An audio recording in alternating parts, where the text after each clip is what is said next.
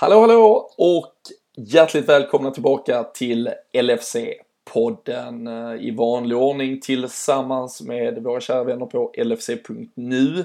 Det är ju där ni hittar den svenska officiella supporterklubben och eh, i dessa tider eh, när VM nu är avslutat, silly season eh, sätter fart på högsta hastighet. Eh, det är ju bara fyra veckor, lite drygt fram till transferfönstret stänger. Så mycket att hålla koll på nu och på LFC.nu hittar ni bra sortering på allt ni ska hålla koll på. Vi gör såklart också avsnittet med redspet.com det är ju där ni alltid får bäst odds på Liverpool. Det är viktigt att ni har den här klar nu inför säsongstarten. Kanske ska börja titta på spel om Liverpool rent av ska utmana om en ligatitel eller något annat kul. Men redspet.com alltså för den som vill eh, lägga någon slant på något fotbollsspel. I detta avsnittet denna vecka så har jag med mig Fredrik Eidefors och Daniel Forsell och eh, vi kommer att prata eh, Nabil Fekir, eh, våra VM-spelare, hur vi ska tänka inför säsongstarten, målvaktskarusellen där Allison har börjat ryktas allt mer intensivt och vilka spelare som kanske faktiskt inte får plats i det här nya Liverpool som nu byggs. Men eh, gör er redo, lägga till rätta i hängmattan eller eh, bara koppla av i lugn och ro där ni befinner er och så kör vi igång veckans avsnitt.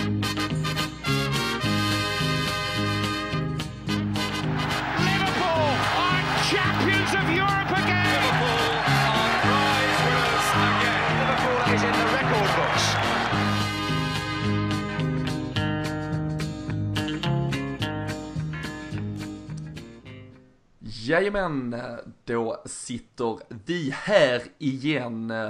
Vi eh, smälter ner eh, VM-bubblan eh, många befunnit sig i under de senaste veckorna och Eh, så kan vi ju verkligen ta ett krafttag och börja ladda upp inför Premier League-säsongen som nu faktiskt bara är fyra veckor bort. Eh, det mm, ja, har varit eh, fotboll i stort sett varje dag här i en månad.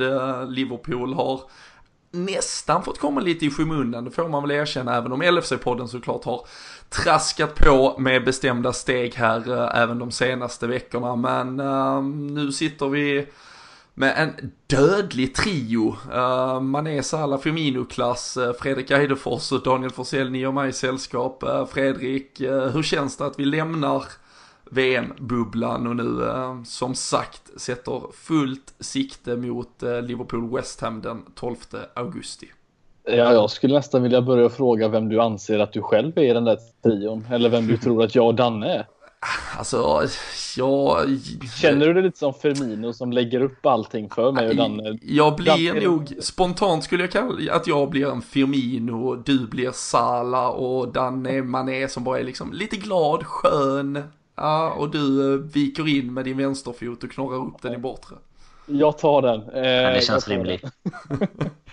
ja, eh, tack för det. Nej, men eh, på svar på din fråga, det känns, eh, det känns jätteskönt. Jag jag förstår inte riktigt det här med att folk tyckte att det har varit ett, typ det bästa VMet någonsin. Det, det, det håller jag absolut inte med om. Så jag har inte alls varit lika hypad runt detta riktigt eh, som det har varit. Jag har bara väntat på att Liverpool ska spela det och därför jag satt och kollade Liverpool-Bury mer än, eh, än eh, bronsmatchen faktiskt i lördag. Så, att, eh, så fungerar jag. Mm, själv, eh, själv satt jag och lyssnade på Roy Hodgson, gamla Liverpool-legenden på Malmö stadion under tiden eh, där. Men eh, ja, det, det, kan vi återkomma till lite senare. Daniel Forsell, du har redan hunnit beklaga dig över den svenska värmen. Saknar du ett höstruskigt Liverpool? Ja, men det är det ju. Det, det är ju lite för varmt alltså här. Vi är inte vana vid det här. Inte vi, inte vi som bor norr om Skåne i alla fall. Ja, kon kontinenten har ju det ibland. Här. Ja, det är ju så. Nej, det, nej, men det är väl skönt att det går åt eh, rätt håll med fotbollsmässigt i alla fall. Det är väl skönt med sommar, men eh, den har ju sina nackdelar när inte Premier League är igång tycker jag. jag eh, ja, alla vet ju vad, vad jag tycker om landslagsfotboll vid det här laget, även om VM givetvis är något speciellt. Men jag tycker att man tappar lite den här bubblan som du pratar om när eh, faktiskt nu efter kanske kvartsfinalerna någonting, även om det är de bästa matcherna kvar, så, så blir det så jäkla utspritt och många vilodagar emellan. Så att det är lite egentligen när gruppspelet och åttondelsfinalerna är och det är match varje dag. Då tycker jag att det finns en, eh, ja, men en härlig bit i det hela. Man, man kan eh, komma hem efter jobb och så är det fortfarande en eller två matcher kvar. Och det har varit någon match på eftermiddagen redan innan och sådär. Men det sista så, så tycker jag bara, om inte det är så att man har några egna lag eller känslor involverade så, så går man nästan bara och väntar på att det ska ta slut tycker jag. Och det, mm, nu, nu får man fokusera på rätt saker igen. och nu som sagt, bara fyra veckor ändå. Det går ju fort fram till Premier League-starten här och med lite hetare träningsmatcher än vad vi haft hittills kanske har vi ju på schemat framåt också. Ja, ja, inget ont om Burry borta, men det, det lockar väl lite mer när det börjar brinna till eh, vad gäller motstånd och kanske utkristallisera sig kring vilka spelare som faktiskt på allvar har en chans att slå sig in i en ja, eventuell starta. Vi kan ju börja lite där faktiskt, för som sagt ett VM är ju avslutat nu. En Dejan Lovren som spelade VM-final, eh, smått historisk eh, med att spela en Champions League och en VM-final Eh, under bara drygt en och en halv månads tid. Men eh, Rafael Varan stod ju på andra sidan och, och, gjorde det som vinnare båda gånger. Men eh, Dejan Lovren kommer ju därmed att vara på semester nu. Han eh, verkar ju fira silvermedaljen ganska hårt kan vi följa från sociala medier och det ska väl Kroatien göra med, med den rättan. Eh, Jordan Henderson, Trent Alexander-Arnold var ju det där engelska landslaget som spelar bronsmatch samtidigt som Bury Liverpool eh, träningsspelade och så Simon Mignolet i den där belgiska truppen också. Nu vet vi ju inte riktigt hans framtid. Men, men om vi tittar på den truppen vi har idag så bör man väl ändå faktiskt se Jordan Henderson, Dejan Lovren och Trent som, som startspelare i en potentiell premiär. Men nu kommer de bara komma tillbaka en vecka innan premiären mot West Ham. De ska ju ha sin ledighet. Hur är det något som ganska snart måste fokuseras lite på Fredrik? Tror du till, till en startelva som, som annars var ganska väloljad framåt slutet av förra säsongen? Eh, ja, alltså nu är det ju egentligen eh, Henderson och eh, Lovren är de som har eh, spelat mest eh, i det här VMet. Trent har inte ja, som sagt fått eh, spela lika mycket så att han tror jag fortfarande är ganska bra. Han behöver nog inte kanske vila upp sig lika mycket som de andra behöver göra men de tre framförallt eh, som jag nämnde för jag utgår från att Karius om det inte kommer en ny målvakt är den som står då ska ju de som sagt vila sig upp eh, och komma in i, i tempo igen som de ja, visserligen är nu då och ja, det, det, ska bli kul att se faktiskt vad Klopp försöker göra här nu. Om han kanske försöker spela en Klein mer eller en Gomes till exempel. Men då är vi ju en mindre på mittbackspositionen dessutom där med, i och med att eh, Gomes i så fall går ut till högerbacken. Så att det ska bli intressant att se. Men jag tror att vi kommer nog klara oss ganska väl ändå får jag ändå säga. Om det inte kommer några skador som vi inte förväntat oss. Mm. Ja, ja, men vi får ju se där. Nu, nu har vi ju börjat van Dijk och Wijnaldum, de holländska spelarna var ju också tillbaka nu här och det lär väl börja sätta sig uh, i takt med som sagt att motståndet trappas upp. Vi har ju en match kvar, Blackburn på torsdag, om vi ska kalla det de här lokaluppgören innan det bär av då mot USA och uh, International Champions Cup. Uh, Fredrik, du satt ju trots allt och så Bury-matchen 0-0 eh, eh, resultatmässigt såklart inte imponerande men vad, vad tog du med dig från de 90 minuterna? Eh, om vi, två grejer kan man väl säga. Det, om man börjar med det lite negativa för att jag är en perfektionist i, i det hela och jag tycker väl att eh, spelare som Sturridge, eh, Origi och eh, Solanke inte alls känns som om de har nått någon form av ens matchtempo riktigt. De ser ut att vara väldigt slöa och ja, det ska bli kul att se om de kanske kan komma in i lite mot bättre motstånd. Det är väl egentligen det negativa förutom att man inte gör mål mot detta motstånd. Men eh, positivt att eh, Curtis Jones var absolut bäst på plan och eh, visade väldigt fin kombinationsspel, snabba fötter och eh, det som kanske är svårast bland de unga spelarna och visar liksom Eh, ta rätt beslut vid, vid, vid, ett visst tillfälle tyckte han gjorde fantastiskt bra i första halvleken. Så att det skulle jag ta med som den absolut största höjdpunkten trots allt. Eh, och det, det är kul att se. Han är ju en av de mest lovande uh, i, i det där ungdomslaget just nu. Gjorde ju en egentligen fenomenal säsong förra året där han gick från att vara ledande i Steven Gerards U18 till att faktiskt vara med i, till och med i truppen som åkte till en Champions League-final i Kiev.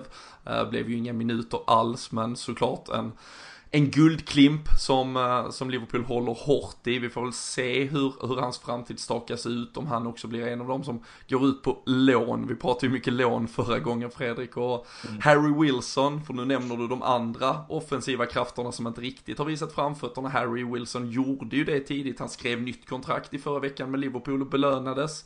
Men nu ser han ändå ut att vara nära på att gå på ett lån. Hur, eh, vad tycker du om det med tanke på allt vi väger in från förra veckan? Ja, men det är ju bara ett, ett, ett tecken på att eh, vi, vi vet mycket men ändå så lite när det kommer till detta. Att vi sitter här och hoppas på en sån som Wilson men ändå så är, kommer det ju troligtvis som det ser ut nu vara en Solanke, en Origi, en Sturridge eh, beroende på hur det ser ut på dem. Eh, till och med en Ings kanske som, som kommer gå före. Och eh, jag tycker att vissa av dem har fått tillräckligt med chanser och att det är dags nu att visa, visa eller att Wilson får chansen. Men ja, han kommer istället gå på lån till ett, till ett, det var ett Derby som det har ryktats om rätt mycket. Och jag vet inte tusan hur mycket det kommer göra honom faktiskt. Swan, Swansea måste jag säga hade varit ganska spännande. Graham Potter såklart, man är lite svenskfärgad. Mm. Men de tog ju även in Joel Asoro från eh, Sunderland. Uh, speedkula utan dess like. Han och Harry Wilson på varsin kant hade ju kunnat vara ett uh, ganska spännande Championship. Attack! Ja, sitter Danne och slickar sig runt munnen tror jag lite. Ja, um, ja fy fasen. Däremot uh, så hade ju Klopp under veckan uh, upp till den här matchen också varit ute i pressen lite. Vi var inne och nämnde målvaktsbiten tidigt att Danny Ward eventuellt låg till hands för att få chansen som etta. Uh, nu blev det Loris Karius uh, helt och hållet där i stort sett istället. Uh, Danny Ward stannade hemma på Melwood och enligt då journalisterna som alltid är så himla ja, utvecklande i sina resonemang så var han hemma och tränade på Melwood och då är frågan vem fan tränar han med ingen annan var ju kvar på Melwood. Harry Wilson och Danny Ings var de andra som inte var i truppen. Harry Wilson uppges ju gå iväg på lån. Danny Ings, ska vi tro att han blir såld? Och vad ska vi göra av Ward? Ryktena? Eller tror vi att han blir första keeper, Danne? Nej, jag tror väl inte att han blir eh, första keeper egentligen. Sen eh, var det ju mycket prat om det, att han skulle kunna vara beredd att, att ge honom chansen. Och eh, då tycker man väl att det är lite konstigt att han inte är med och står lite i en sån här match i alla fall. Så om det inte är är andra keepers på, på ingång så tror jag väl han kommer vara kvar. Annars tror jag nästan att, han skulle, att det skulle kunna vara aktuellt med, med en utlåning eller något. Och lite för att spinna vidare på det vi pratade om förra veckan. Att, att det kanske är lite ja, vägen ut från Liverpool för honom faktiskt. För jag, jag tror väl och hoppas, det har ju surrats upp lite rykten här om, om Alisson bland annat igen. Och eh, hoppas väl att vi har någonting på gång där mellan stolparna faktiskt. Och, och tar vi Ings för att nämna kort som du nämnde med så är väl han också på transferlistan. Liksom. Han är väl, de, det söks väl en, en ny klubb åt honom skulle jag tro. Det blir väl någon, någon från 12 eh, och neråt i, i Premier League kanske. Om det är någon som, som vill ha honom. Klassiska football manager när man sätter dem på transferlistan. På transferlistan, ja precis. Det var lite det jag tänkte på faktiskt. Att, att han är uppsatt av Klopp nu. Så ja, eh, det, Eidefors nämnde ju våra alternativ där innan. Och jag menar vi har ju an, alltså, inte mediokra är ju taskigt att säga, men, men vi har ju så här andra anfallare i ett eh, absolut överflöd där nu. På tal om eh, truppbredd och sånt vi, vi snackat om i flera säsonger. Så känns det som att vi, vi har väldigt bredd på anfallet, men eh, problemet är väl att kvaliteten kanske på de eh, gubbarna som är kvar där. Mm. Och eh, på tal om bredd och offensiven så ska vi ju såklart eh, prata Sherdan Shakiri här idag också. Han eh, har ju blivit klar sedan senast så det ska vi såklart dyka in i och, och prata mer om. Men jag tycker vi stannar lite vid målvaktspositionen trots allt. Nu får vi se här nu. Det som journalisterna och som Liverpool rapporterade var ju att Loris Karius fick förtroendet här mot Burry och så kommer Danny Ward testas mot Blackburn istället. Eh, troligtvis för alla 90 minuter istället för att de ska växla 45-45. Vi får se, den som lever fram till torsdag vet vad som egentligen händer. Men om vi liksom spinner vidare lite på hela målvaktskarusellen här Fredrik. Vi har en Simon Mignolet som har varit iväg på ett landslagsuppehåll som är en petad målvakt i ett Liverpool idag faktiskt. En Loris Karius som vi vet har allt det som har omgärdat honom de senaste veckorna. Om Liverpool skulle gå ut och faktiskt köpa en första målvakt, en Allison eller en Oblak nu. Det är väl i stort sett en Allison eller ingen skulle jag tro som det ser ut just nu. Vem, vem skulle du behålla som tvåa och skulle du gjort, gjort dig av med två stycken eller hur skulle du liksom pussla eh, hela målvaktssituationen?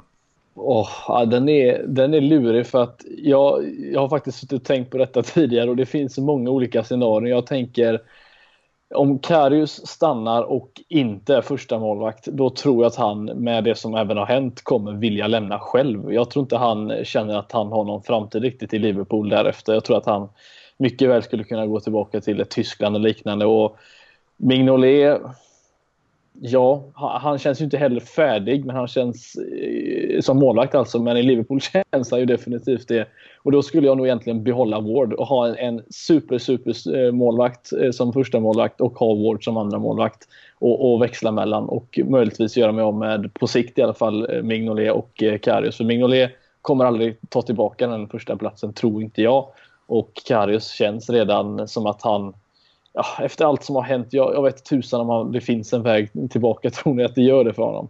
Ja, men det känns ju inte som att det har handlat om att spela sig tillbaka några platser heller. Utan snarare att spela sig bort från den första mm. platsen nu under två säsonger egentligen. För både Karius och Mignolet. Och som, som du är inne på, skulle vi värva någon så, så är det ju en uttalad första keeper. Och då är det för att ersätta Karius egentligen. Och, och frågan är om han då vill vara kvar som en andra fiol efter allt som har hänt. Och frågar om inte det är bättre att i ett sånt läge starta om lite nytt någon annanstans. Eh, han, han har ju liksom inget förtroende kvar hos fansen känns det som. Alla hoppas ju bara på att det ska in en ny målvakt och han, han har väldigt lång uppförsbacke att ta sig igenom om han ska, ska komma tillbaka. Men det är ju flera andra som har gjort det i och för sig. Lovren, Henderson och så vidare. Men ja, han, är, han är där nere i avgrunden där de andra har varit nu.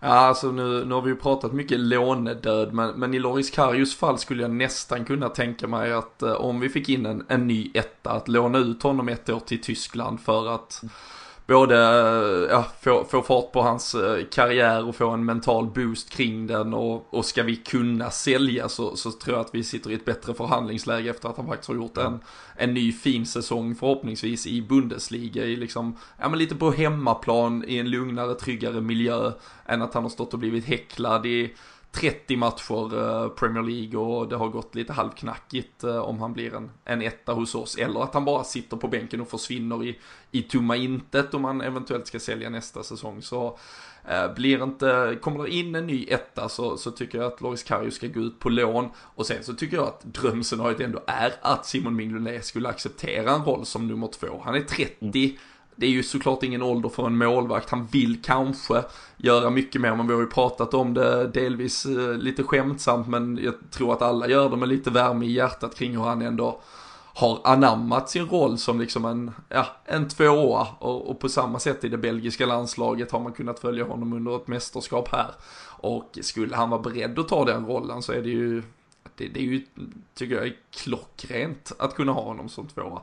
Men, mm. men annars är jag nog inne på din, eh, din linje Fredrik, att casha in på två målvakter annars, eller låna ut den ene, sälj den andra och så behåll Danny Ward bakom en, en Allison som någonstans får vara den, den våta drömmen den här sommaren helt enkelt. Ja, men det du sa där är väl kanske den, den som jag skulle säga den kortsiktiga bästa lösningen. På, på lång sikt kanske det är Ward, han kanske mår jättebra och fortfarande stanna i Liverpool och få träna med Allison exempelvis och liksom vara med och ja, försöka utmana liksom om, om den här första platsen. Men som du säger, Mignolet känns ju som den mest passande om man får säga så av att vara en, en backup-målvakt och lite rutin. Han har spelat i både Champions League och lite annat sånt där så det, det hade ju inte skadat att ha honom sittandes där skulle jag säga. Nej. Och eh, ska vi ta en liten update trots allt kring eh, Allison, för det finns ju ingen anledning att vi svävar iväg om det inte finns något som helst kött på benen att ta ifrån, men de uppgifterna som har börjat sippra lite från Roma i alla fall och från journalister i Rom så är det ju faktiskt att eh, svenske landslagsmålvakten Robin Olsen ska kunna vara en potentiell bricka i detta spel. Eh, Monchi och Roma ska ha följt honom länge och han eh, försämrar ju sannoliken inga odds eh, för sig själv med ett fint VM-slutspel. Uh, eh, för Sverige höll ju 3-0 bland annat och uh, ja, men en, en allmän trygghet uh, som sista utpost. Och han ska vara Romas alternativ om de nu väljer att casha in på Allison och det ska de ha valt att göra. Det ska vara liksom tagit ett beslut från från rumhåll att uh, se sin chans. Uh, man glömmer ju lite att Hallison faktiskt bara har gjort egentligen en ordinarie säsong och redan värderas till de här sanslösa pengarna så det är ju såklart ett Ja, ett, ett lite mer ekonomiskt utsatt eh, liksom Roma, Italien i förhållande till vissa andra klubbar ser ju en otrolig möjlighet till de summorna som nämns och Liverpool målas från Rom upp som favorit, även om även Chelsea nämns. Där finns ju en Courtois som eventuellt ska röra på sig. Och vi får väl också se vad ett Real Madrid ska in och beblanda sig. Men äh, det hade väl inte varit helt fel Danne om det var Robin Olsen som äh, räddade en supervärvning till Liverpool. Nej, det hade varit eh, vackert efter eh, kan, kan, till och med VM du, som du Kan till och med du uppskatta landslagsfotboll? ja, men precis. Då, då får vi uppskatta vad VM har gjort. För det är absolut en stabil, stabil sista utpost som, som gärna får gå till Roma och inte till... Eh, vissa tycker att vi ska ta han istället eh, för att ta Alisson från Roma. Har jag, har jag sett i, i diverse forum här under dagen. Men eh, bättre tror jag att satsa på att det är dominobrickspelet som ska ner leder Olsen till Rom och Alisson till oss. Och precis som du är inne på så finns det väl lite utmanande om, om signaturen där med Chelsea och så vidare. Vad som händer med Courtois. Och det är ju hela tiden ett eh, sånt här brickspel som ska falla rätt i de här transfer de här större posterna som målvakt till exempel, där man inte gärna kan stå handfallen när i mitten på augusti när ligan ska sparka igång och så visar det sig att man har sålt sin, sin andra gubbe. Liksom. Utan, Nej, eh, utan det är ju, i sådana här lägen så gäller det ju att alla kort faller in rätt. Roma måste ju få igenom sin värvning för att de ska kunna släppa Allison. Men jag tror väl också, som, eh, som du sa där, att de säkert kan tänka sig att casha in på Allison eftersom man glömmer lätt. All, allt går ju så jäkla fort med Twitter och, och allt vad det är så att man målar ju upp spelare på ett helt annat sätt idag. Och så helt plötsligt kan de få liksom, eh, ja, men vad, vad snackas det om? Mellan 60 och 80 miljoner mm. egentligen för, för Allison som, som egentligen har gjort en bra säsong då där. Eh, lite som om vi skulle ha cashat in på Salah kan man ju tänka sig. Lite liknande position så. Eh, så det blir ju väldigt speciellt. Det, man, man återkommer till det här eh, Can you do it on a windy night in Stoke on a Tuesday night eller vad det är. Det är väl men det, det, tror jag väl att vi hade väl dratt en stor fördel om, om allt det här hade ja, fallit rätt för oss så att vi kan eh, lite bli av med våran kanske akilleshäl här just nu med då. Mm. Ja, jag, jag var ju som sagt på, på Malmö stadion i, i lördags också. Jag springer ju där i i jobbet och eh, pratade med lite, lite folk eh, inom Malmö FF eh, som, som, som såklart har lite koll på Robin Olsen. Och de sa ju i alla fall allt, allt det här som har ryktats med sitta på bänken i Barcelona och annat, det, det finns inte utan dit han går det kommer vara för att bli nummer ett. Men han vill ha den där utmaningen, han vill göra ett ta ett stort steg. Så mm, jag tyckte ändå man kunde börja utläsa att Roma mycket väl hade kunnat vara en destination som hade passat honom. Så vi får väl se om det blir så med tiden också. men en värvning som är klar Uh, det är en värvning och en spelare som faktiskt kan göra det på en Windy Night in Stoke. Uh, det har han bevisat, Fredrik mm. Sherdan Shakiri. Och eh, 13 miljoner pund är ju som att gå in och råna en godisaffär som drivs av två eh, sjuåringar. Eh, ja, det får man ju säga. Han gör en 15 poäng för Stoke förra säsongen i, som var helt bedrövliga. och bara en poäng mindre än Eden Hazard som ryktas gå för 199 miljoner pund plus. Så det, det, får man väl ändå anse vara en ganska bra deal som du säger. Och framförallt så är det väl en spelare som jag tror också vet om att eh, en, Sala är första spelare att han gärna utmanar även där också. Så att eh, jag ser jättepositivt på detta. Han såg glad ut dessutom när han var på Melwood och ah, träffade spelarna. Och kramades eh, vilt med Wijnaldum. Jag försökte koppla ja. deras tidigare länkar. Vad kan det vara? Alltså, ja, de... Jag satt och googlade på det och jag hittade faktiskt ingenting. Men det fin det, det, jag vet att någon på Twitter lagt upp att det ska finnas eh, någon liten grej. Vi får nästan googla fram det och, och, och sätta, vi får sätta Danne på det. Så ser om han kan kan hitta någonting.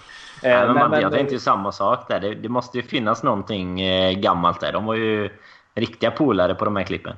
Ja, ja, men de har, de har ju aldrig spelat tillsammans. Så där finns nej. ja, nej, vi uh, förtäljer inte. Du, Dubai, Dubai-semestern tre veckor varje sommar i sviten där någonstans. Det kan vara att det är Wijnaldum som fixar Gucci-skor till Shakiri.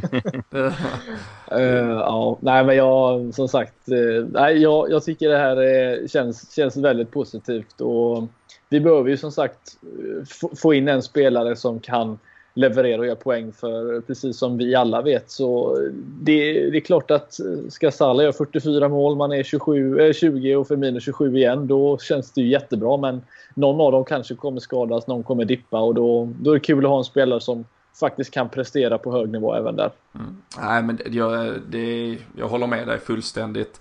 Och alltså, vi måste ju faktiskt någonstans komma ihåg, vi pratar om det här med att man gör en bra säsong. Salah, du nämner det, 44 mål vad har vi, 34 ligamål. Nu var det så länge sedan så man börjar glömma det. Men, ja, 32 blir det Ja, det är 32. Ja, förlåt. Uh, men uh, alltså även om man skulle göra, häl, hälften är ju fortfarande en bra säsong. Alltså 16 mål från hans position skulle ju fortfarande vara en, en bra säsong om han gör det mm. kommande år. Och då är det ju som sagt, då ska vi gärna ha någon som kanske i alla fall chippar in 10 av de där 16 som han inte gör. Och så, och så får det fortsätta fördela det. Nu eh, ska vi väl, vi ska prata lite Nabil Fekir också, men, men jag tror att Liverpool gör helt rätt i att förstå vikten av att bredda den här offensiven och som jag skrev på Twitter i samband med att det blev officiellt och som jag märkte att det fick man ju verkligen ett medhåll för att skulle Shadan Shakiri göra en fullständig katastrofsäsong så är ju det värsta som kan hända att vi säljer han för dubbla pengarna i stort sett om ett år för värdemässigt 13 miljoner, alltså det är ju, en, det är, det är ju skrämmande eh, pengar, alltså tyvärr på dagens marknad, marknad utan det här är ju, eh, ja, vad många champion, vi, vi sålde Jordan Ibe för mer när han gick till Bournemouth till exempel, i en position likvärdig Shadan Shakiris till exempel. Så att vi får in liksom en spelare som har spelat på den absolut yttersta scenen internationellt, både vad gäller klubblagsfotboll, landslagsfotboll, som har en edge i sitt spel, ett målskytte, ett, liksom i assister, en fantastisk fot, han har fasta situationer, frisparkar, det, äh, att kunna slänga in honom istället för Dominik Solanke Danne när vi behöver rotera i tre matcher på en vecka under julen. Det, äh, men det känns ju fullständigt klockrent.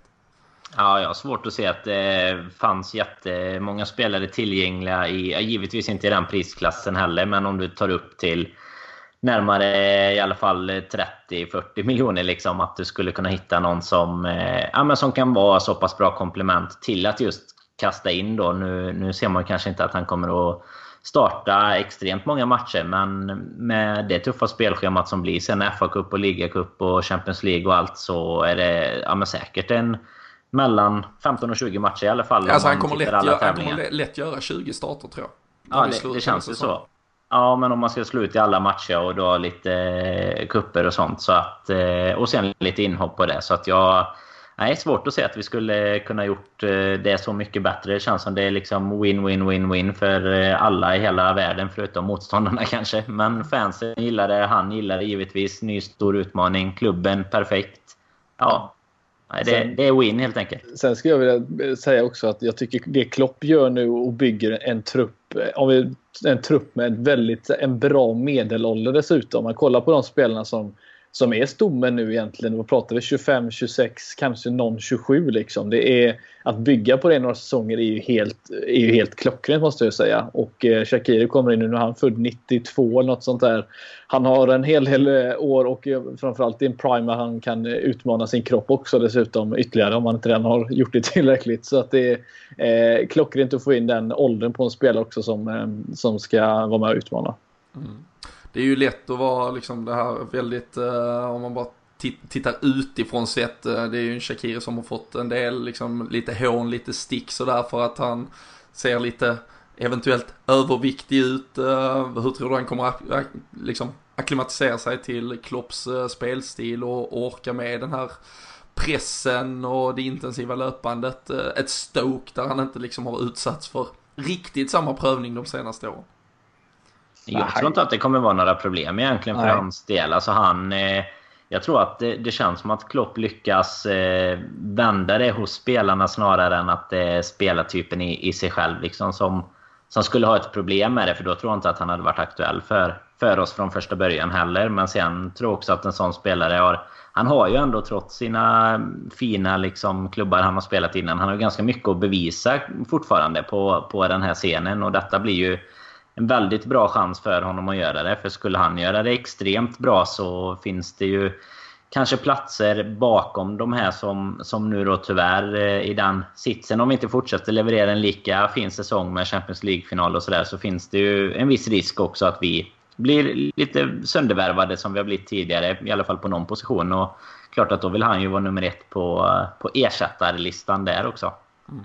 Nej, jag tror det blir en uh, fantastisk värvning på alla sätt och vis och det känns som att vi uh, får in exakt det där som behövs. Uh, som sagt, vi, det var, ja, tar vi Champions League-finalen, det blir ju såklart ett extremt exempel, men där en Mohamed Salah går ut efter 30 minuter, Adam Lallana kommer in. Hade varit en annan match om Shadan Shakiri hade kommit in där istället. Och mm. det är väl just de där situationerna som någonstans definierar vissa lags slutinsatser under en säsong och ehm, nej, som du säger Fredrik, vi, vi bygger en trupp just nu på, på ett sätt som eh, är otroligt imponerande. Det kommer ju vara ett par spelare som måste bantas bort från den, eh, det kan vi nog vara överens om. Men jag tror inte heller vi ska vara så överdrivet liksom rädda för att oj, hur ska vi göra nu? Hur, Gini Wijnaldum, hur mycket ska han få spela? Hur mycket ska den här få spela? Och så vidare. Utan det är väl just exakt den här situationen vi ska vara i. Att de här spelarna, är du inte absolut världsklass, ja men då ska du inte vara säker på att du får mer än 15-20 starter i ett Liverpool som vill utmana om en faktiskt eventuellt ligatitel. Mm.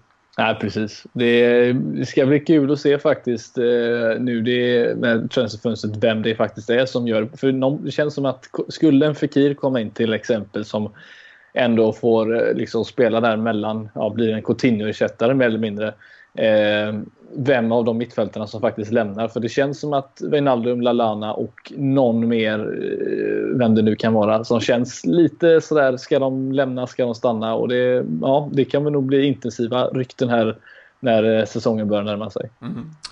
Gino Wijnaldum på tal om, det har ju varit lite småso. Fenerbahce har nämnts som ett alternativ. Eh, spontant känner jag så ska han ta ett steg i den åldern han är. Jag förstår att han vill kanske vara bärande och vill spela, men, men Fenerbahce känns ju som ett helt idiotiskt det. Alltså det tar man väl när man är 33 och ska liksom lunka in sista två åren.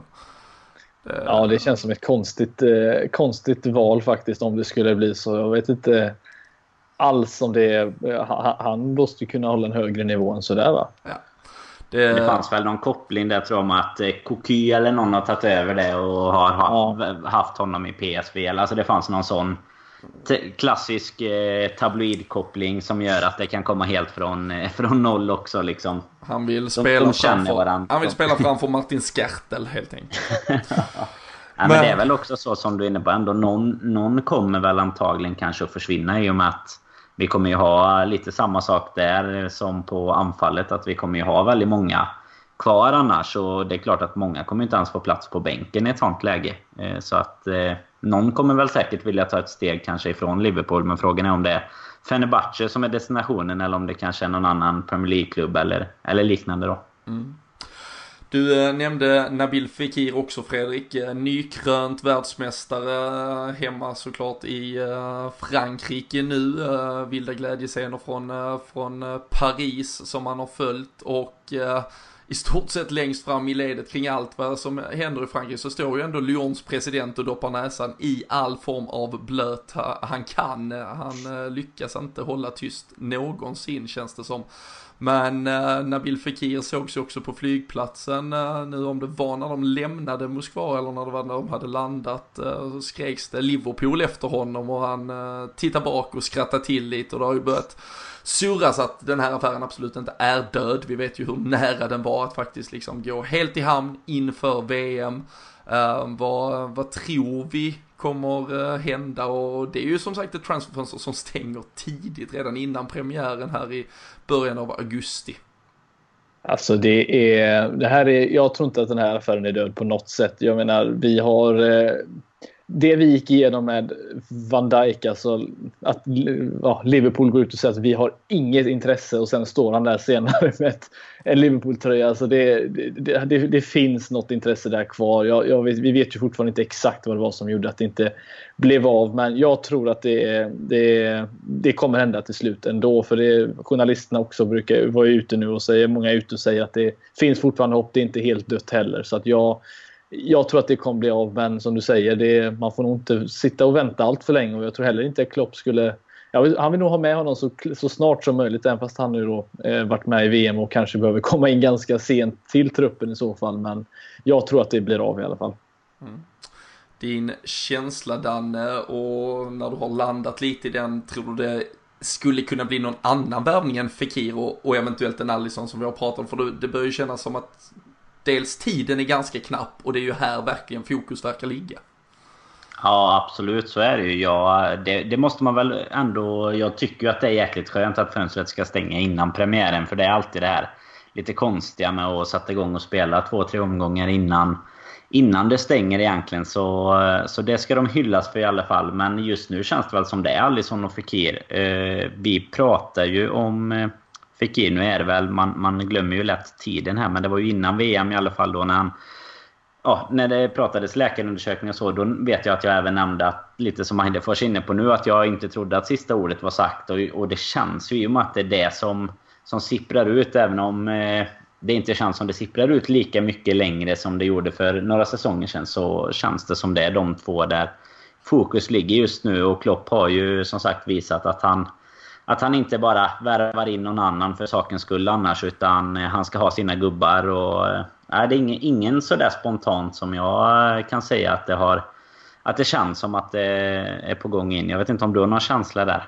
Nej, det tror, nej jag, jag tror faktiskt ändå, jag tror att de även har Såvida de har liksom förankrat att eh, Joel Matip eh, stannar. Jag, jag hade ju personligen bytt ut Joel Matip mot en, en ny mittback också eh, den här sommaren. Men där har ju verkligen varit knäpptyst. Så såvida inte något eskalerar och sker. För där handlar det om att en mittback skulle behöva lämna innan vi plockar in en till. Jag kan ju inte se oss liksom fylla på den stacken ytterligare just nu. Och då är det Fekir och en eventuell målvakt och skulle det bli en målvakt så är det Alisson och ingen annan, tror jag. Uh, och uh, man måste ju tyvärr säga på Alltså det är lite, alltså gott och ont men alltså de engelska journalisterna har ju inte längre någon som helst koll kring vad som händer. Alltså det sipprar inte ett rykte. Alltså Paul Joyce Uh, och James Pierce, hela gänget. Det kommer samstämmigt klockan 11 exakt det som Liverpool vill att de ska skriva. Det är det enda de eventuellt skriver.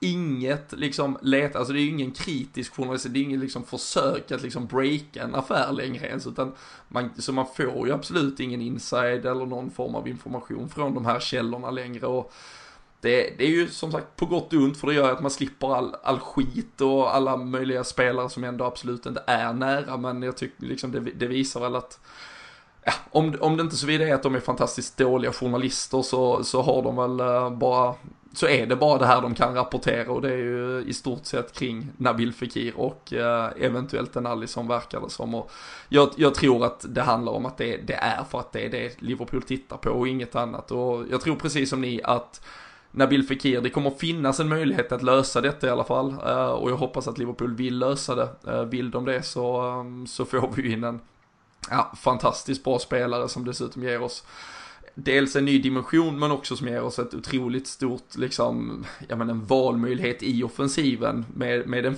och med en Shakiri. Vi, vi saknar väl fortfarande då den där, liksom, ja, nian som ska avlösa en Firmino, men det ger oss trots allt så pass mycket uh, alternativ offensivt. Att jag tycker att då är vi ju liksom, då är vi ju klara där. Och då handlar det om att droppa bort kanske två eller rent av tre spelare av de här Solanki, Origi, Sturridge, Ings. Och eh, sen har vi ju en enorm kvalitet både på plan och på bänken om vi lyckas få till det där och eh, Nej, det känns uh, jäkligt spännande. Känns lovande. Ja, jag vet ju att uh, Daniel Forsell har känt känsla av ligaguld. Jag ska inte ta tempen på honom än. Jag vet ju att han sitter i 32-gradigt Borås så han kanske är lite yr. Ja, yr. Men, det, det, är Kalle Sundqvist framförallt får man väl säga av, av poddens medlemmar som, som är mest säker. Men eh, jag vet att jag var, jag var grymt positiv efter vi hade avslutat förra säsongen trots Champions League-nederlaget och, och var väl inne inne på att vi minst är med fram till eh, april eller något i alla fall. Jag, jag nämnde nog att vi får minst 13-14 säsongen. Så det, det, är väl ungefär till april, maj denna gång som vi får räkna med att vi är med.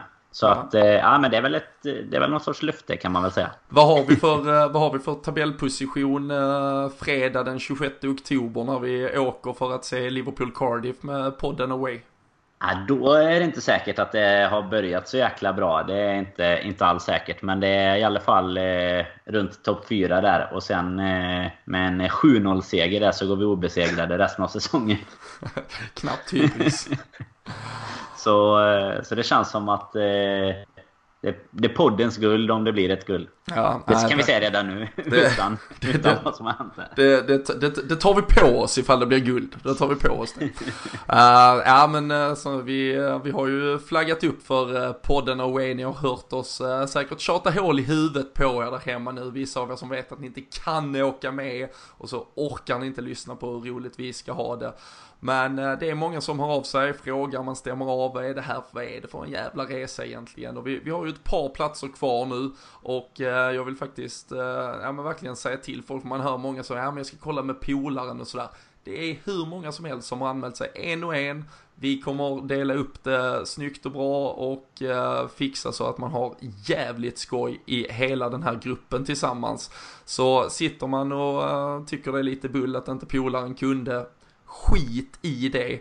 Boka och häng på. Vi kommer ha eh, mötesplatser och tider där man kan haka på hela gänget ut på pubträffar. Eh, vi kommer köra quiz och härliga eh, schyssta tävlingar och bra priser i potten. Blir gemensam middag och hela matchdagen kommer ju vara uppladdning och nedvarvning och allt möjligt. Så är ni sugna på att hänga med på podden Away Liverpool Cardiff? Vi har ju fixat ett landpaket med boende, matchbiljett, vi har bokat restaurang och eh, som sagt ett, eh, ja, en hel helg där vi har förbannat kul tillsammans. Så hör av er till oss. Eh, ni kan skriva till oss på våra sociala medier.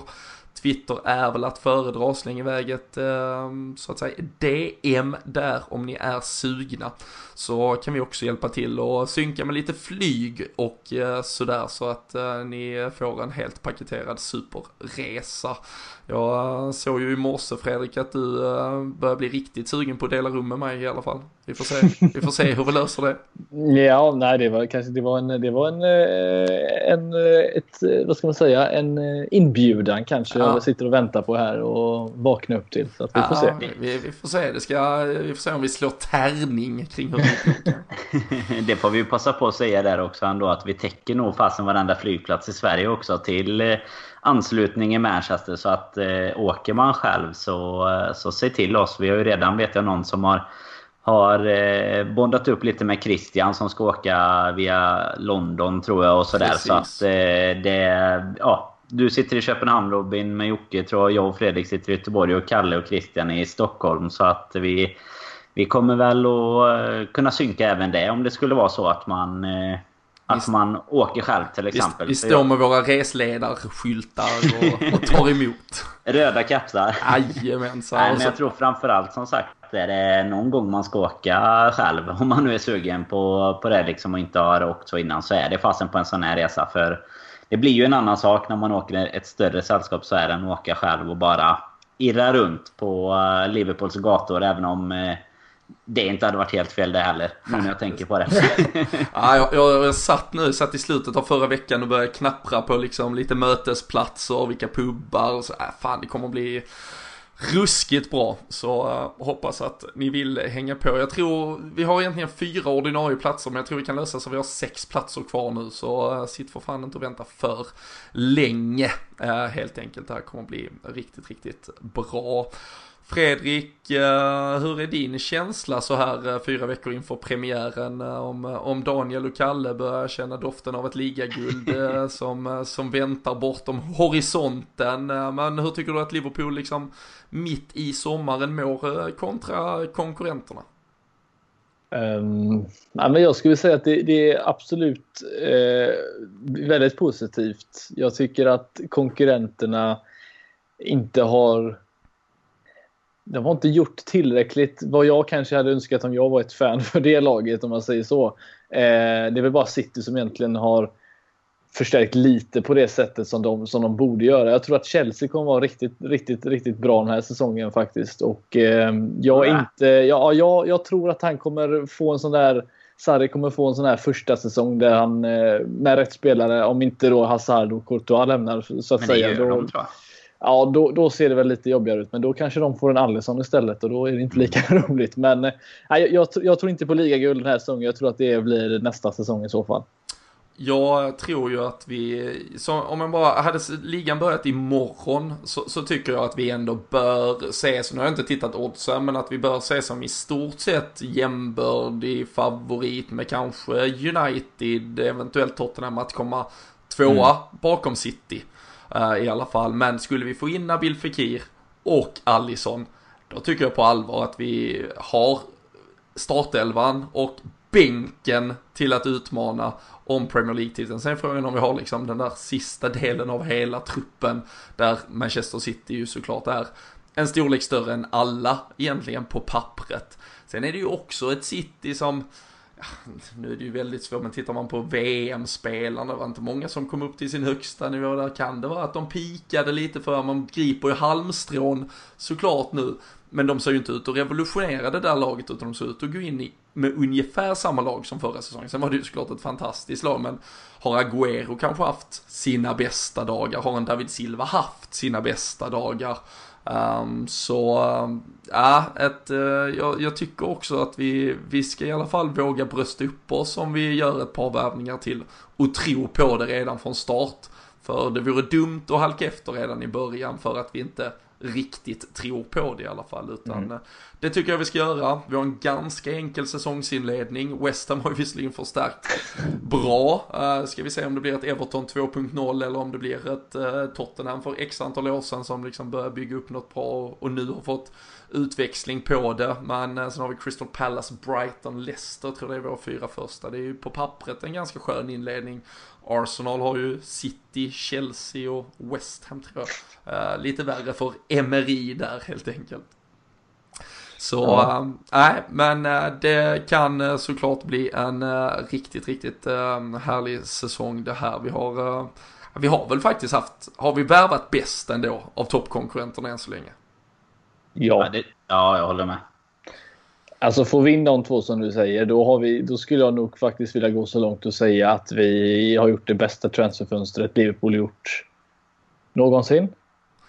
Du glömmer kanske 2010 med Paulsen, Konchesky. ja, den ligger väldigt nära. Yo go. Eh, nej, men jag, jag skulle nog vilja ja, säga men det, att det, det, ja, men det, det, det är väl fan ett av de bästa och... fönstren någon någonsin har gjort i så fall.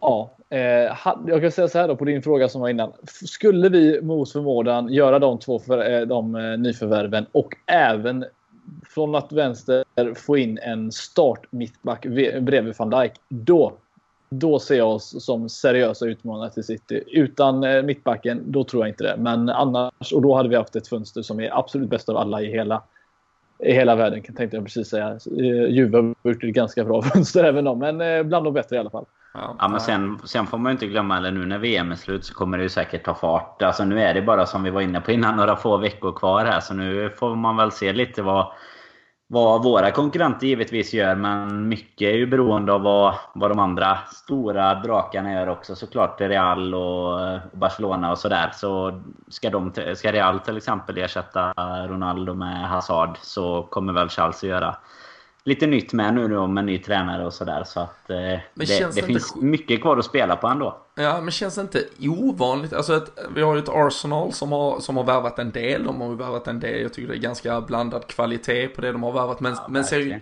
ser ju nästan ut att ha gjort affärerna färdigt. Någonstans mm. liksom mm. värvat 6-7 spelare tidigt. Emery vill ha sin trupp, sätta den. Det skrämmer inte många vi har ett Manchester United där det inte riktas någonting igen och vi vet alltså det är ju ett United som samtidigt, visst det är ju ett jättebra lag på pappret redan, men det verkar inte vara något jättemycket mer på ingång. De kanske inte kan förstärka, alltså de kan ju inte göra sitt lag, återigen, på pappret så mycket bättre än vad det redan är. Ett Tottenham som aldrig köper från liksom översta hyllan. Det är ju inte något lag som heller går ut och köper en världsstjärna och sätter han rakt in i startelvan. Och vi har ju ett Chelsea med Sarri nu, de får in Jorginho. Uh, men vad som egentligen mer händer där är ju ganska osäkert så jag tror tittar konkurrenter utifrån och även ett Manchester City som inte kan som sagt värva så mycket mer till sin startelva för att göra det så mycket bättre. Så då ska de ju köpa en Ja men då ska de ju köpa supervärldsstjärna som ska gå rakt in och det verkar ju inte vara någon sån som är på väg in där heller. Så det känns som att vi, vi har någonstans, vi är ju det enda laget som redan är där uppe i toppen och dessutom har utrymme för att mm. faktiskt byta ut tre, fyra spelare och bli ännu bättre. Så det enda City kan göra nu det är att börja bli ett eh, Bayern München och börja värva sönder konkurrensen ungefär. Nu, mm. De gjorde ju det light med Mares. Nu tror jag väl inte att Leicester ska vara några toppkonkurrenter längre. Men eh, det är ungefär det de kan göra. För de, jag menar, de värvar Mares som är riktigt bra fotbollsspelare och det finns liksom egentligen ingen plats för honom nästan i det laget. Det är väl för att kanske ersätta med tiden liksom lite David Silva och sådär. Men de har ju en bänk som i stort sett skulle gå in i vilket lag som helst i Premier League. Så att det är svårt att förbättra där också. Där känns det som vi faktiskt har haft en del positioner som vi kunnat förbättra trots att vi gjorde en jäkligt fin säsong. Mm.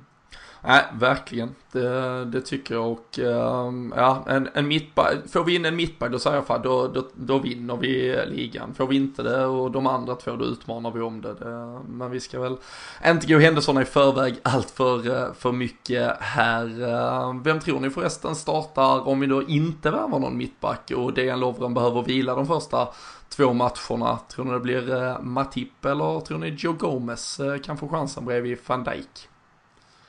Jag tror Matip. Ja, samma här. Matip också. För då tror jag att Gomes kanske till och med används som ytterback. Mm. Mm, jag tror inte Klopp litar riktigt på Klein. Jag vet inte. Det jag gör det inte i alla fall. och Fabinho ville ju inte gå ut och välja tröjnummer en, utan han spelar ju temporärt med nummer tre, men där har man ju kommunicerat tydligt att det är i väntan på annat. Och han hade ju nummer två. Han väntar på att någon ska lämna. Mm. och... Eller så vill han se om Fekir tar tian, annars så går han om sa den. Ah, det känns ju rätt sinnessjukt. Uh, men ska vi knacka lite i, uh, i spåkulan och kika siktet Fredrik och, och säga vad vi faktiskt tror händer då på infronten så här uh, temp inför mm. att fönstret verkligen sätter fart nu på allvar. Fekir, Allison, en mittback, då kan det vara Mr X där. Vad tror du vi får för gröna bockar och röda kryss på de tre positionerna? Ja, men jag, tror, jag tror på Alisson och Fekir, det gör jag. Jag tror Klopp eh, känner att han får vinna de två sista där så då har han något riktigt bra där. Och mål, mittback tror jag inte. Så att eh, två, två bockar, ett kryss, det är vad jag tror. Mm. Och så spelare som lämnar dem. Daniel? Jag tror att eh, Fekir blir grönt kryss och så tror jag tyvärr att Alisson eh, ryker på på ekonomi. Jag tror någon annan kommer punga upp eh, mer deg för honom och kanske till honom också. Och jag tror inte att det kommer någon mittback. Så en, en av tre där då. En av tre. Mm. Äh, jag, äh, jag tar rygg på Fredrik Eidefors. Så det är, väl, yeah. det är väl vi som får eh, dela rum eh, helt enkelt i oktober. och fira Allisons, vad kan det bli, tolfte raka nolla eller någonting han har hållit där mot, mot Cardiff i så fall. Ja. Så mm. Eh, det, ja, det hade ju varit eh, fantastiskt såklart. Vi har, vi har pratat lite anfallare in och ut också, eller framförallt ut, det gjorde vi för något uh, avsnitt sen. Om vi tar Lalana Weinaldum som kanske då ligger närmst till hands på det där, om vi ska kalla det offensiva eller lite mer då fram, framskjutna mittfältet i alla fall. Det känns ju nästan som att en av dem måste bort Fredrik. Och hur hade du resonerat då? Alltså jag, jag, tycker att Wijnaldum är en, en fruktansvärt bra truppspelare. Jag satt faktiskt här i, eh, igår var det väl eh, och, och, såg eh, repris på Liverpool City där i Champions League-finalen, eller Champions League-matchen där och eh, eh eller förlåt mig, på 4-3 matchen menar jag. Eh, på, på, på Anfield. Och, alltså, det är en spelare som verkligen gör skillnad när han väl får spela och eh, framförallt i stormatcherna. Så att jag tycker att det är en väldigt användbar spelare. Eh, mycket mer än Lalana framförallt. Men Lalana känns som att Klopp fortfarande vill ha på något sätt. Jag vet inte tusan om, om någon skulle lämna så kanske till och med blir Wijnaldum på grund av den anledningen. Men jag, jag vet faktiskt inte. Den känns väldigt oviss för mig faktiskt. Om du stod med klubban och tog beslutet här och nu? Ja, då lämnar Lalana direkt. Ja. Daniel, hur resonerar du? Ja, men lite samma där. Jag tror att det kan bli Lalana och eh, i typ samma sak som Ings där. Någon klubb som spelar från 10 och neråt kanske. Någon, där han kan vara lite mer tongivande på ett eh, mittfält och, och, laget byggs lite mer kring honom. Lite på grund av ålder och sånt också. Sen tror jag att han är, alltså han är en jäkligt fin spelare att ha i truppen, tycker jag. Och sådär. Men jag, jag tror att han har haft sin peak kanske och det är väldigt svårt och se att han ska kunna kämpas in i, i våran trupp. Vi har ju dessutom en James Milner som jag hellre ser i så fall liksom arbetskapacitetsmässigt så, så finns det ju ingen som tar honom. Det har vi fått se på de här beep-testerna nu redan i början på försäsongen här. Så att, eh, det är väldigt mycket konkurrens om de platserna och då blir det väl Lalana som, som försvinner och kanske till och med någon mer om det blir ytterligare påfyllnad där då. Mm. Jag, jag, tycker Max en eh, ska, ska lämna. Vi har ju en Alex Oxlade Chamberlain som återhämtar sig också. Om vi ponerar att eh, Jordan Henderson ändå trollar sin väg in i startelvan tillsammans med Fabinho Keita uh, i någon form av ursprungsuppställning uh, så är det ju då ändå en James Milner, en Oxlade Chamberlain, en Gino Wijnaldum uh, på en avbytarbänk där. Och med ett eventuellt då ett par talangfulla spelare dessutom vid sidan av beroende på vad som eh, händer i deras öden kring eh, eventuella lån eh, och så vidare. Men Adam Lallana tycker jag ju också har sett sina dagar räknade.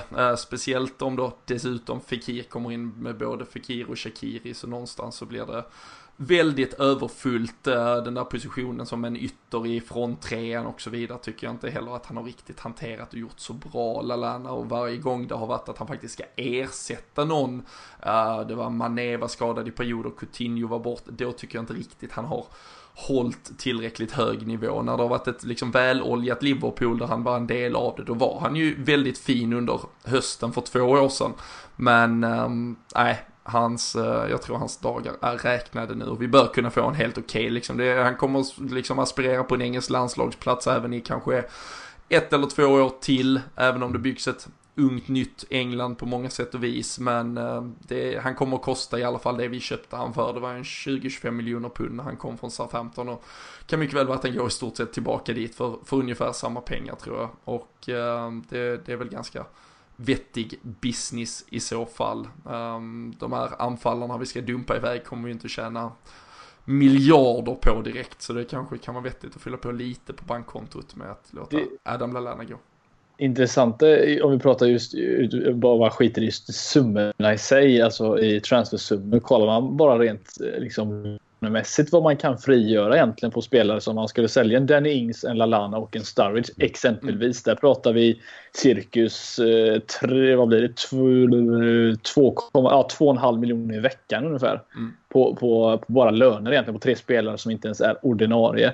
Vilket eh, Alltså det, det, finns så mycket att göra med den här truppen eh, och eh, det finns många bra liksom, förutsättningar att det ska kunna hända riktigt, riktigt mycket. Så att eh, även de spelarna som sitter på stora kontrakt, det är faktiskt inte spelare som ens är ordinarie, vilket är rätt sjukt. Ja, alltså Daniel Sturridge sitter ju fortfarande på det kontraktet han skrev när han var liksom Englands ja. bästa anfallare mm. och, och, var en av Europas allra hetaste spelare. Adam Lallana sitter på kontraktet han skrev när han var en del av de som skulle ersätta Luis Suarez och liksom var i ett förhandlingsläge som var ja, guld och gröna skogar så eh, nej, det är uh, dags att, um, att avyttra lite där uh, tycker jag. Vi kommer stå med en fantastisk uh, trupp ändå, äh, känns det som. Och äh, vi håller tummar och tår för att äh, de här värvningarna blir av.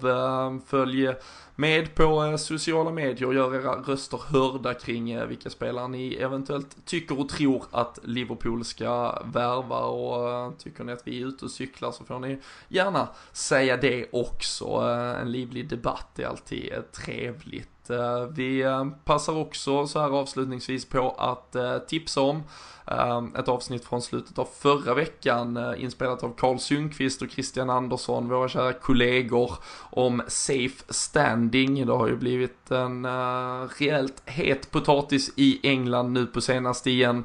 Det handlar om det här att återinföra ståplats. Liverpool var ju högst delaktiga i de tragedierna under slutet av 80-talet som gjorde att man förbjöd och endast tillät sittplats på engelska fotbollsarenor. Men eh, nu har ju parlamentet till och med tvingats ta upp det här. 100 000 namninsamlingar krävs ju faktiskt, det gäller ju alla frågor i England för att få upp frågan på eh, nationell nivå så att säga. Och nu vill man att man eh, luckrar upp den där lagstiftan och ser på möjligheterna att få tillåta då en så att säga safe standing, en organiserad ståplats för att få tillbaka läktarkulturen lite som man tycker har dött av lite på läktarna. Men Christian och Karl grottar ner sig i ämnet. Ni hittar det på podmi.com och det är ju klockrent att signa upp sig där nu under kanske lite semestertider. Där finns ju massa andra gamla goa härliga avsnitt. Intervju med Tobias Hysén, Erik Niva, Kristoffer Petersson. Något resereportage och äh, ja, men lite annat äh, gött spelarporträtt och ledarporträtt framförallt, Bill Shankly och, och annat eh, häftigt. Så in på podmi.com och sign upp. Uh, med de orden, mina kära vänner. Podden Away har vi ju slått på den stora trumman för, så nu får fan folk spola tillbaka om de missar någonting. Och uh, så uh, börjar vi på allvar ladda upp inför den nya säsongen. Och ni hör oss i vanlig ordning varje vecka framöver också. Ha det fint!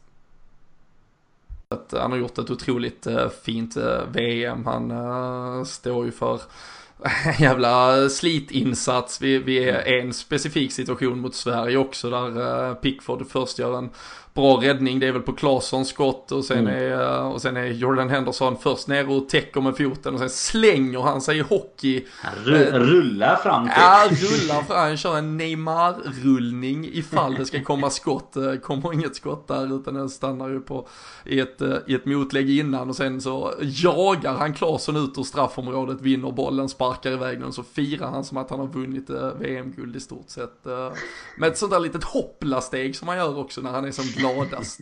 Det, äh, det gillar vi att se och det, äh, det, är ju, det är ju häftigt. Vi har ju, det finns mycket man kan äh, kommentera och kritisera delvis men det, äh, man är ju genuint jävla genomlycklig för dem, äh, tycker jag i alla fall och känner att äh, äh, framförallt med, med Jordan Henderson känner jag, känner jag mycket inför det här avgörandet och hoppas han får vara en del av det. Vi satt ju här inför Champions League-finalen och konstaterade att någonstans är det såklart helt surrealistiskt men helt sinnessjukt häftigt att en, en Jordan Henderson skulle kunna få lyfta en eh, Champions League-pokal. Nu, nu kan han eh, eventuellt förstå i situationen att han, om än inte först med tanke på att han bara är den riktiga ledaren i det här laget och inte är det på pappret så, eh, så ska han ändå få stå där framme eh, som nummer två kanske och, och, i så fall sätta upp en VM-buckla i, i skyn. Det, det hade varit häftiga scener och ehm, det, det, är ju lite, alltså det, vi fick en fråga om det också nu, nu har jag lagt ner namnet så jag har inte det men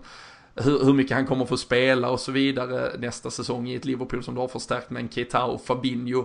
Men eh, det var någon som skrev exceptionellt, eh, egentligen klockrent om det på, på Twitter att här sitter vi och diskuterar om spelaren som liksom var helt avgörande för att Liverpool gick till Champions League-final, kommer vara eventuellt helt avgörande för att England går till en VM-final. Och så sitter vi och pratar om typ så här, ja, han, var ska han få plats i laget? Men men, men såklart, sen, alltså, sen är det ju möjligt att han inte får plats i laget at the end of the day. Men som det ser ut nu, Fredrik, tror du inte att Jordan Henderson Keita och Fabinho är det mittfältet vi kommer att starta eh, mot West Ham? Eh...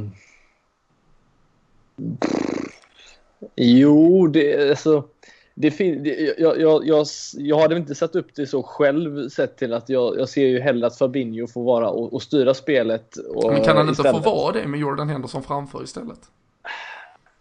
Jo, det kan han få vara. Jag ser väl egentligen hellre att om en, en, eh, alltså ett mittfält, eh, om, om Wijnaldum liksom kommer in i, i form att, att se honom till höger istället och han och Keita tillsammans med Fabinho. Men jag tror inte att Klopp kommer att, att släppa honom eh, utanför för startelvan. Så att jag absolut, jag, jag, tror väl i slutändan att han kommer få starta där och att det beror på hur formationen ser ut men att det blir de tre som, som blir det. Fast jag själv inte kanske hade gjort det.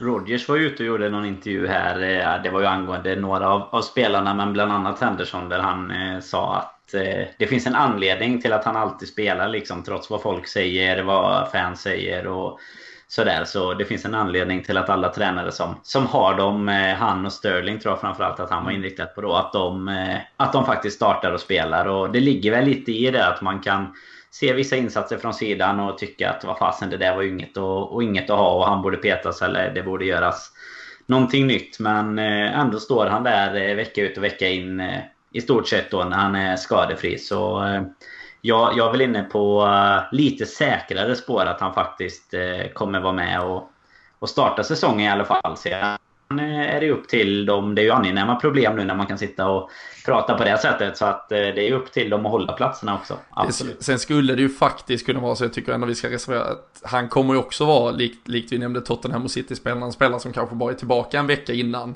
Uh, har man då uh, kanske de sista två, tre träningsmatcherna fokuserat på att sätta ett mittfält så, så kan det ju faktiskt vara att Gini Wijnaldum till exempel startar av den anledningen. Men jag tror, jag tror liksom inte att Jordan Henderson om vi, om vi behåller de spelarna vi har just nu så tror jag inte han är borträknad i alla fall ur en, ur, ur en mittfältstrio utan han är nog högst aktuell. Uh, sen är det väl just och det är väl det här problemet vi har önskat få i så många år att ja, det kommer sitta säkert tre jävligt bra spelare på bänken och det, det är ju så det ska vara. Och vi behöver inte spela samma mittfältstrea i varje match utan vissa kommer det vara skitbra att ha två sittande och vissa kommer det vara skitbra att ha två mer offensiva och vissa kanske det ska vara tre lika mycket löpande överallt och eh, det är väl exakt den situationen vi håller på att sätta oss i.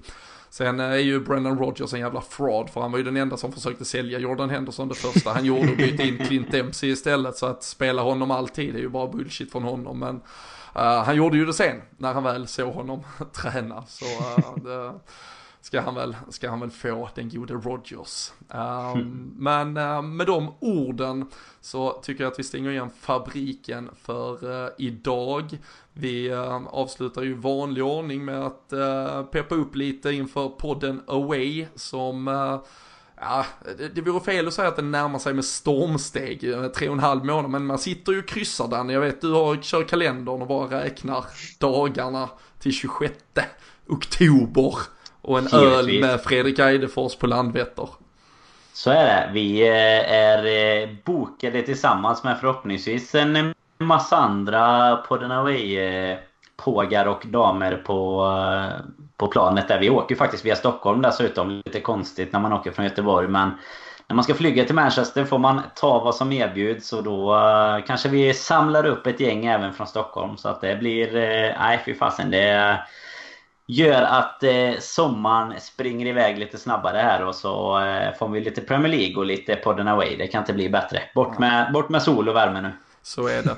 Nej, en uh, riktigt regnig oktoberdag uh, längtar man ju helt sinnessjukt ja, mycket efter. Elva och blåsigt. Ja, det hör, hör till. Har man missat vad, vad podden Away är så är det ju att vi kommer sticka iväg mer lyssnare som är sugna på det. Vi har bokat 40 platser.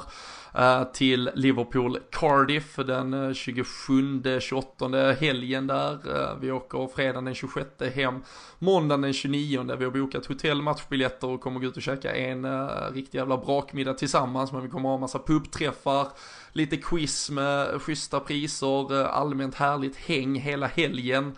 Och Eh, ja, men helt enkelt eh, umgås och ha skitskoj i Liverpool en helg. Eh, alla från podden åker med, så vi är ju sex pers. Och så har vi 40 platser till övriga och där är några få platser kvar nu. Och eh, vi är ju beredda att eventuellt slänga in någon extra om det skulle vara sånt intresse. Så är ni sugna så hör av er. Vi har satt ihop ett landpaket som sagt med boende, matchbiljett, och eh, en middag då som ingår eh, 4790 ligger det på och så bokar man sitt eget flyg. Eh, man kan ju snacka med mig eller Jocke om man vill flyga från södra Sverige som mm, betyder Köpenhamn i flygtermer.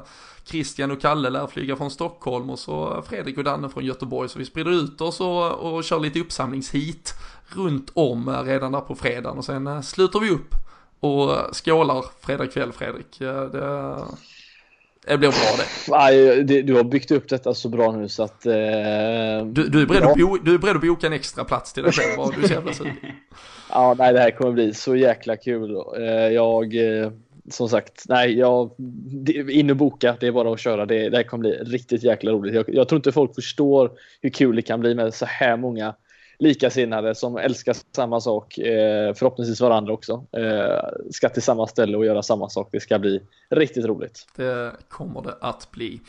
Så eh, hör av er om ni är sugna på en plats, ni eh, fångar oss på eh, våra sociala medier och kan få mer info där också. Men tills vi hörs igen så får ni ha det fantastiskt bra där ute.